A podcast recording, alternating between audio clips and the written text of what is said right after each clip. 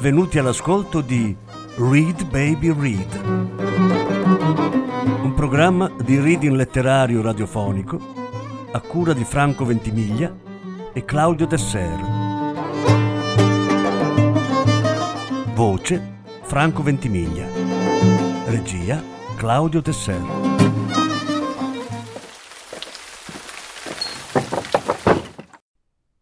Alice Munro, nemico, amico, amante. Lettura in cinque parti. Seconda parte.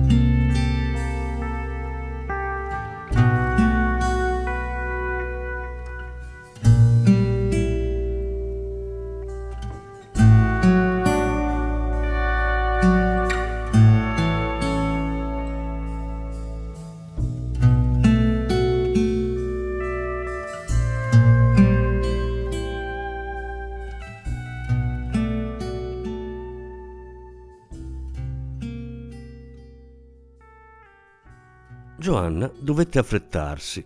Il bisogno di chiacchierare di quella donna le aveva fatto perdere tempo. Si stava precipitando a casa per riporre il suo acquisto prima che Sabita rientrasse da scuola. Poi ricordò che Sabita non c'era. L'aveva portata via nel weekend la cugina della madre, la zia Roxanne. Si sarebbe stabilita a Toronto a vivere da vera ragazza ricca, frequentando una scuola per ragazze ricche. Ma Giovanna continuava a camminare veloce così veloce che un babbeo appoggiato in ozio contro il muro del drugstore le gridò appresso È scoppiato un incendio? E allora lei rallentò un poco il passo per non attirare l'attenzione. La scatola del vestito era imbarazzante. Chi andava a immaginare che il negozio disponesse di quegli scatoloni rosa con tanto di Miledis stampato in corsivo viola lungo la diagonale? Che figura! Si sentiva una stupida per essersi lasciato scappare la storia del matrimonio, quando lui non ne aveva mai fatto parola e lei avrebbe dovuto non dimenticarlo. Il fatto è che erano state dette o scritte così tante cose, con tale esplicita tenerezza e passione, da lasciar credere di poter dare per scontato il concetto di nozze. Come uno potrebbe parlare di alzarsi al mattino senza specificare che farà colazione, pur intendendo ovviamente farla. Nonostante questo, avrebbe dovuto tenere la bocca chiusa vide il signor Macaulay procedere in direzione opposta sull'altro lato della via. Nessun problema. Quando anche si fossero incontrati faccia a faccia, lui non avrebbe mai fatto caso alla scatola. Si sarebbe limitato a portarsi un dito al cappello e l'avrebbe superata, forse notando che si trattava della sua domestica, ma forse no. Aveva ben alto per la testa e per quanto ne sapeva la gente, il suo sguardo si sarebbe potuto posare su tutt'altro paese rispetto a quello che vedeva il resto della popolazione. La mattina di ogni giorno feriale, e talvolta per distrazione anche di domenica nelle feste comandate, indossava uno dei suoi completi a tre pezzi con il soprabito leggero, oppure il cappotto pesante, il cappello grigio e le scarpe lustre, e percorreva a piedi Exhibition Road diretto in centro, all'ufficio che ancora occupava sopra la bottega di finimenti e pelletteria. Lo si definiva un ufficio assicurazioni, anche se era passato ormai un bel po' di tempo dall'ultima volta che aveva effettivamente venduto una polizza assicurativa. Ogni tanto la gente saliva da lui, magari per chiedergli qualche cosa su vecchie assicurazioni, e più ancora su certi terreni confinanti, sulla storia di determinate proprietà in paese o di fattorie in aperta campagna. Il suo era un ufficio pieno di mappe, vecchie e nuove, e lui non vedeva l'ora di srotolarle sul tavolo e imbarcarsi in discussioni che andavano ben al di là della richiesta ricevuta. Tre o quattro volte al giorno usciva e percorreva a piedi la via come adesso. Durante la guerra aveva riposto la McLaughlin Buick nel fienile e aveva preso l'abitudine di andare dovunque a piedi per dare l'esempio. A quanto pareva continuava a dare l'esempio quindici anni dopo. Procedendo con le mani intrecciate dietro la schiena, sembrava un padrone gentile a spasso per la sua proprietà o un parroco soddisfatto del suo gregge d'anime. Va da sé che metà della gente, incontrandolo, non aveva idea di chi fosse. E il paese era cambiato, perfino nel poco tempo da quando Giovanna era arrivata. Il commercio si era spostato verso la statale, dove adesso c'erano un nuovo supermercato discount, una filiale della Canadian Tire e un motel con un nightclub e spettacoli di spogliarello. Alcuni negozi del centro avevano tentato di darsi una rinfrescata ricorrendo a pareti rosa, lilla o verdi oliva, ma la pittura si scrostava già sui mattoni vecchi e certi locali erano vuoti. Miledis era destinato, quasi di sicuro, a fare la stessa fine. Che avrebbe fatto Giovanna se fosse stata lei la titolare? Mai e poi mai si sarebbe riempita il negozio di quegli impossibili vestiti da sera, per cominciare. Per sostituirli con cosa? Passando a capi più economici, si sarebbe solo messa in concorrenza con Callaghan e il suo discount e molto probabilmente non ci sarebbe stato lavoro per tutti. Allora perché non tentare con abbigliamento di qualità per neonati e bambini, cercando di tirare dentro le nonne e le zie che avevano soldi e che li avrebbero spesi volentieri per quel genere di articolo, e lasciar perdere le madri che avrebbero continuato a servirsi da Callaghan's, avendo meno disponibilità e più buon senso. Solo che se il negozio ci fosse stata lei, Joanna, non sarebbe mai riuscita a farci entrare nessuno. Era in grado di capire cosa andava fatto e come, e anche di trovare e gestire il personale, ma non aveva il minimo talento nel persuadere e incantare la gente. Prendere o lasciare, ecco quale sarebbe stato il suo stile. E di sicuro i clienti avrebbero lasciato.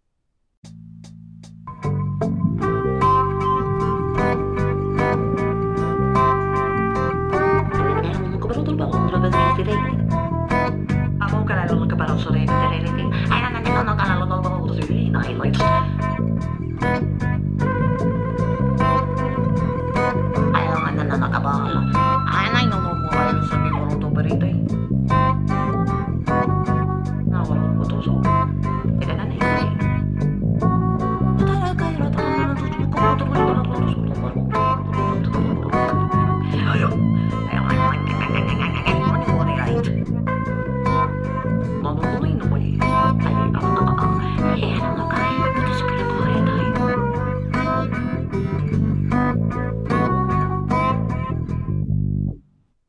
Erano rarissime le persone che l'avevano in simpatia. Questo l'aveva capito da un pezzo.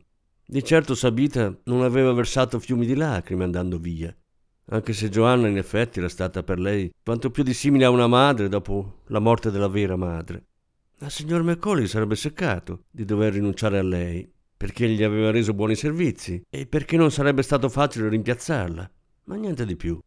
Tanto lui quanto la nipote erano persone egoiste e viziate. I vicini di casa poi avrebbero addirittura festeggiato. Joanna aveva avuto problemi con tutte e due le famiglie. Da un lato c'era il cane che veniva a scavare nel suo giardino per seppellire e stanare la sua riserva di ossa, cosa che secondo lei avrebbe potuto benissimo fare a casa sua. E dall'altro c'era il ciliegio che stava sulla proprietà dei Macaulay, ma che metteva i frutti per lo più sui rami spioventi del cortile accanto. In entrambi i casi aveva piantato una grana e vinto. Il cane era stato legato e gli altri vicini avevano lasciato in pace le ciliegie. Salendo sulla scala, arrivava ancora a sporgersi di parecchio sul cortile adiacente, ma loro non mettevano più in fuga gli uccelli dai rami, il che faceva una bella differenza in termini di raccolto. Il signor McCauley avrebbe chiuso un occhio con le ciliegie, avrebbe lasciato che il cane venisse a scavare le sue buche, avrebbe anche permesso che approfittassero di lui, in parte perché quella era gente nuova che abitava in case nuove e lui preferiva non averci a che fare. Ma ai suoi tempi in Exhibition Road c'erano solo tre o quattro grandi ville. Di fronte a loro c'era lo spiazzo dove ogni anno veniva allestita la fiera d'autunno, ufficialmente chiamata Agricultural Exhibition, da cui il nome della via. E in mezzo c'erano tutti orti o piccoli prati. Poi, circa una dozzina di anni prima, la terra era stata venduta in lotti regolari ed edificata. Villette alternate, un tipo con piano rialzato e un tipo senza. Certe incominciavano già ad assumere un aspetto piuttosto squallido. Erano solo un paio le case di cui il signor Meccoli conosceva gli inquilini, con i quali intratteneva rapporti cordiali. Quella della maestra, la signorina Hood, e di sua madre, e quella degli Schultz, che gestivano il laboratorio di calzolaio. Edith, la figlia dei coniugi Schultz, era o era stata grande amica di Sabita. Naturale, visto che frequentavano la stessa classe, perlomeno l'ultimo anno, dopo che Sabita era stata bocciata.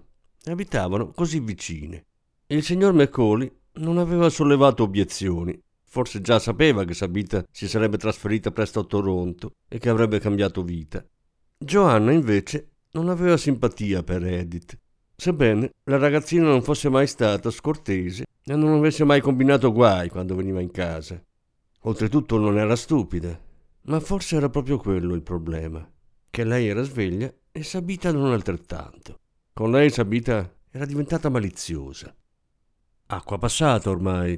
Dopo l'arrivo della cugina Roxanne, la signora Huber, la figlia degli Schultz, era entrata a far parte dell'infanzia trascorsa di Sabita.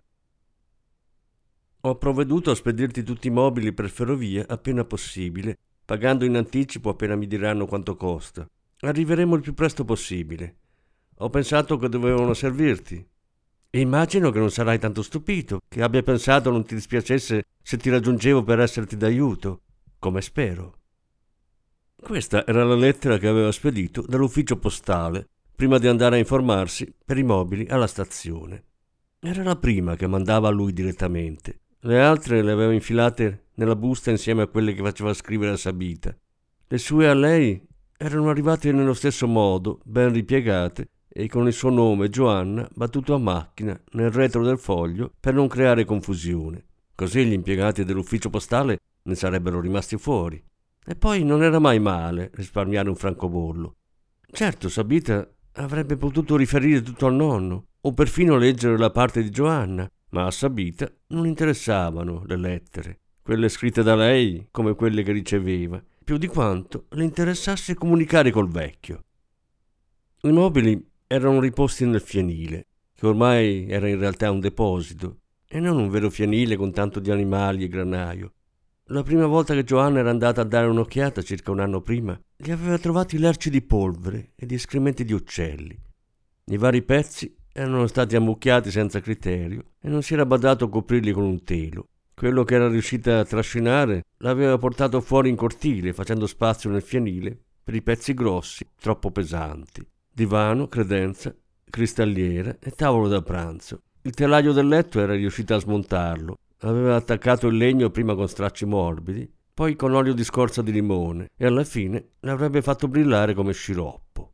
Sciroppo d'acero. Era legno d'acero, infatti. A lei pareva bellissimo, come i copriletti di raso e i capelli biondi.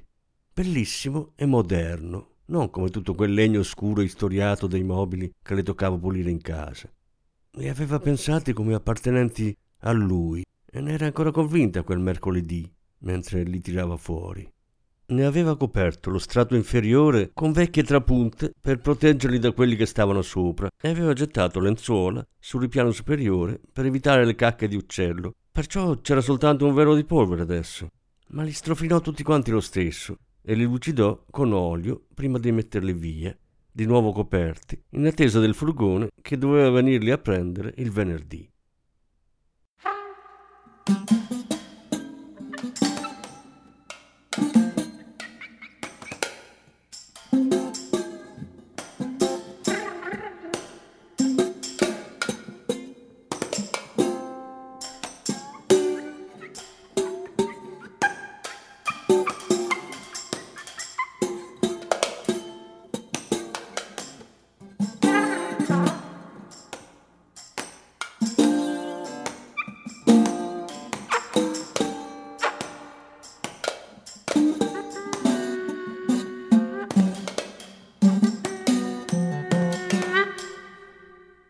Gentile signor Mecoli, parto oggi pomeriggio, venerdì, con il treno. Eh, mi rendo conto di non averle dato il preavviso, ma rinuncerò all'ultima paga che sarà di tre settimane il prossimo lunedì.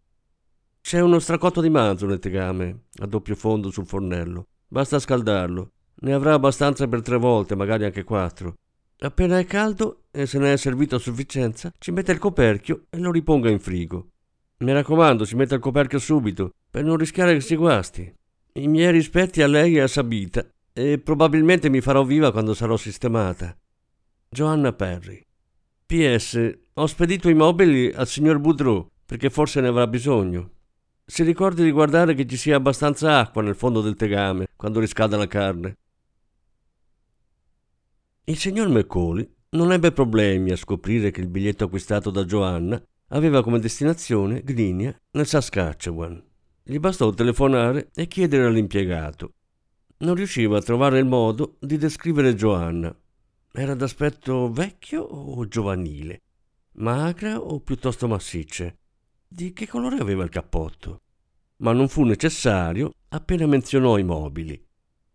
Mentre tutto questo accadeva, in stazione c'erano un paio di persone in attesa del treno della sera. L'impiegato cercò di non alzare la voce in un primo tempo, ma quando sentì del mobilio rubato, il signor McCall in effetti disse soltanto e credo che si sia presa anche dei mobili. Si accalorò. Cominciò a giurare che se avesse saputo chi era e che cosa aveva in mente di fare, non le avrebbe mai permesso di mettere piede su un treno. L'affermazione fu udita e riferita e creduta senza che nessuno si domandasse come avrebbe fatto a fermare una donna adulta che avesse pagato regolarmente il biglietto, a meno di non disporre di prove sicure che era una ladra. Le persone che riferirono le sue parole erano per lo più convinte che potesse impedirle di partire e che l'avrebbe fatto. Credevano nell'autorità degli impiegati delle ferrovie, nonché di anziani impettiti signori in rispettabili abiti a tre pezzi come il signor Macaulay. Lo stracotto di manzo era eccellente così come tutto quello che cucinava Giovanna. Ma il signor Macaulay scoprì di non riuscire a buttarlo giù. Ignorò le istruzioni riguardo al coperchio e lasciò il tegame scoperto sul fornello senza nemmeno spegnere il fuoco, fin quando l'acqua nel doppio fondo non si consumò del tutto e ad avvisarlo non fu l'odore del metallo che bruciava. Odore di tradimento. Si disse che se non altro c'era da ringraziare di non doversi preoccupare per Sabita, dal momento che qualcuno si stava prendendo cura di lei. Sua nipote, una cugina della moglie, in effetti, Roxanne, gli aveva scritto dicendogli che per come aveva visto Sabita nel corso della sua visita estiva al lago Simcoe, la ragazza avrebbe avuto bisogno di qualcuno che le stesse appresso. Francamente non credo che né tu né la donna che hai assunto possiate essere all'altezza del compito quando i ragazzi cominceranno a ronzarla intorno. Non era stata così esplicita da chiedergli se intendeva ritrovarsi tra le mani un'altra Marcel, ma il senso delle sue parole era chiaro. Aggiunse che avrebbe sistemato Sabita in una buona scuola dove perlomeno le avrebbero insegnato un po' di buone maniere. Accese il televisore per distrarsi, ma non serviva a niente. Era la faccenda dei mobili a irritarlo. Era Ken Boudreau. Il fatto è che tre giorni prima esattamente quando Joanna aveva acquistato il biglietto. Secondo quanto gli aveva detto l'impiegato, il signor Macaulay aveva ricevuto una lettera da Ken Boudreau nella quale questi gli chiedeva A. di anticipargli parte del valore dei mobili attualmente immagazzinati nel granaio del signor Macaulay, di proprietà sua, di Ken Boudreau, e della sua deceduta consorte, Marcel. Oppure B, in caso non lo ritenesse possibile, di vendere i suddetti mobili cercando di ricavarne il massimo e di spedirgli al più presto il denaro nel Saskatchewan. Nessun accenno ai precedenti prestiti già devoluti da suocero a genero, tutti a fronte del valore dei medesimi arredi e pari a una somma superiore a quella che si sarebbe potuta mai ricavare dalla loro vendita. Possibile che Ken Boudreau avesse scordato tutto questo, o sperava soltanto, cosa assai più probabile, che a scordarsene fosse il suocero. A sentir lui, al momento era padrone di un albergo, ma la lettera era piena di accuse contro il precedente proprietario dell'immobile che lo aveva imbrogliato riguardo a una serie di dettagli. Se soltanto riesco a superare questo ostacolo, diceva, sono convinto di poter ancora cavarci di che vivere. Ma di quale ostacolo stava parlando? Il bisogno di liquidità immediata, evidentemente, ma non specificava se il problema dipendesse dall'ex proprietario, dalla banca, da un privato creditore o da altro. Era la solita vecchia storia. Un tono disperato e ossequioso mista una certa arroganza, alla convinzione di chiedere in fondo solo il dovuto, un risarcimento dei torti subiti, della vergogna patita a causa di Marcel. Non senza timori, ma memore del fatto che dopo tutto Ken Boudreau era suo genero, ne aveva combattuto in guerra e aveva passato Dio solo sa quanti guai durante il matrimonio, il signor Macaulay si era deciso a scrivere una lettera nella quale affermava che non aveva idea di come ricavare il massimo da quei mobili e che gli sarebbe stato enormemente difficile scoprirlo e che pertanto allegava un assegno da considerare come un mero prestito a titolo personale. Si augurava che come tale lo intendesse il genero, senza dimenticare l'ingente numero di altri prestiti analoghi del passato, con i quali a suo giudizio si era già più che superato il valore dei mobili. Accludeva un elenco di date e di cifre. Fatta eccezione per una somma di 50 dollari restituita ormai quasi due anni addietro, con esplicita promessa di regolari pagamenti a seguire, lui non aveva più visto nulla. Il genero doveva certamente rendersi conto del fatto che in conseguenza di tutti quei prestiti a vuoto e a interesse zero, il capitale del signor Macaulay si era andato riducendo, anche perché in altre circostanze avrebbe investito il denaro. Aveva anche pensato di aggiungere Non sono poi così cretino come credi, ma cambiò idea perché quelle parole avrebbero tradito la sua irritazione e forse la sua debolezza. E ora guarda qua.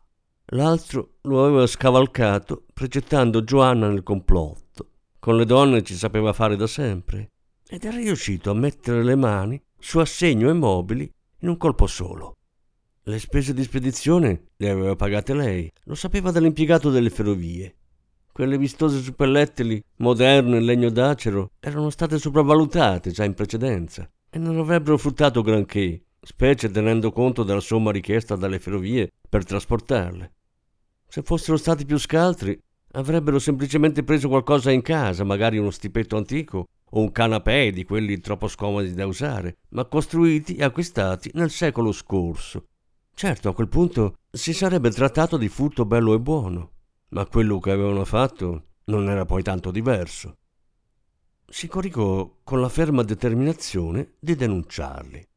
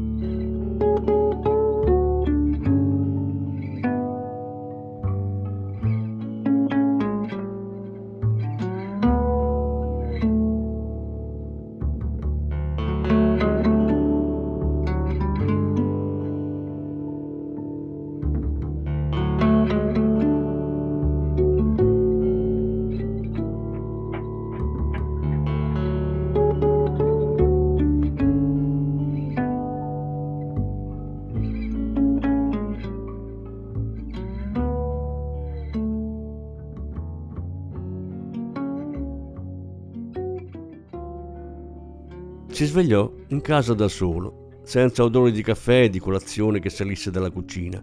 Alleggiava anzi un vago sentore di tegame bruciato. Un'aria fredda d'autunno si era insinuata nelle desolate stanze dai soffitti alti. Era stata tiepida la sera prima e quelle precedenti.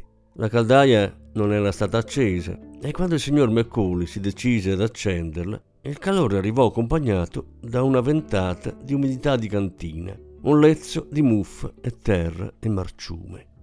Si lavò e vestì lentamente, con pause distratte, e per colazione si spalmò della crema di arachidi su una fetta di pane. apparteneva a una generazione nella quale figuravano uomini di cui si diceva che non avrebbero saputo far bollire una pentola d'acqua, e lui rientrava nel novero. Guardò fuori dalla finestra e vide gli alberi sul lato opposto della pista, inghiottiti dalla nebbia del mattino, che pareva intenzionata ad avanzare anziché recedere, come avrebbe dovuto, data l'ora. Ebbe l'impressione di scorgere nella bruma i vecchi edifici della fiera agricola, modeste, spaziose costruzioni simili a immensi granai. Erano rimaste per anni inutilizzate, per tutto il periodo della guerra, e non ricordava che fine avessero poi fatto. Erano state abbattute o erano crollate da sole. Detestava le gare che si svolgevano ora sul terreno, con la folla, gli altoparlanti e il consumo illecito di alcolici e il chiasso scandaloso delle domeniche estive. Quando ci pensava, gli tornava in mente la sua povera bambina Marcelle, seduta sui gradini della veranda, a salutare i compagni di scuola ormai adulti, che scendevano dalle auto parcheggiate e si affrettavano per vedere le corse. Com'era emozionata, quanto era contenta di essere tornata in paese. E abbracciava persone, tratteneva amici, chiacchierava a raffiche, ricordando i giorni dell'infanzia e quanto le fossero mancati, tutti quanti. Diceva che l'unico neo di tanta perfezione della vita era la nostalgia per suo marito, Ken, rimasto all'ovest per ragioni di lavoro. Era uscita là fuori, in pigiama di seta, con i capelli scarmigliati biondi tinti, Braccia e gambe erano sottili, ma la faccia era gonfia e quella che spacciava per abbronzatura pareva un colorito malaticcio che non poteva avere a che fare con il sole. Itterizia, forse. La bambina era rimasta in casa a guardare la televisione. Cartoni animati della domenica per i quali era decisamente troppo cresciuta. Lui non capiva quale fosse il problema, non era nemmeno sicuro che ci fosse. Marcelle era partita per London per sottoporsi a un intervento, roba da donne, ed era morta in ospedale. Quando aveva chiamato il marito per avvisarlo, Ken Boudreau aveva chiesto che cosa aveva preso. Se la madre di Marcel fosse stata ancora viva, le cose sarebbero andate in modo diverso. La verità era che da viva, sua madre, non era stata meno disarmata di lui. Era rimasta seduta a piangere in cucina mentre la figlia adolescente, chiusa a chiave in camera sua, si calava dalla finestra sul tetto della veranda, attesa da macchinate intere di ragazzi. La casa era impregnata di un'implacabile sensazione di abbandono, di inganno. Lui e sua moglie erano di sicuro stati genitori indulgenti, ridotti con le spalle al muro da Marcel. Quando poi era scappata con un aviatore, avevano sperato che si sistemasse finalmente. Si erano mostrati generosi con entrambi, come se si fosse trattato della più regolare delle coppie. Ma era tutto andato a rotoli. Anche con Joanna Parry era stato generoso. E guarda come gli si era rivoltata contro.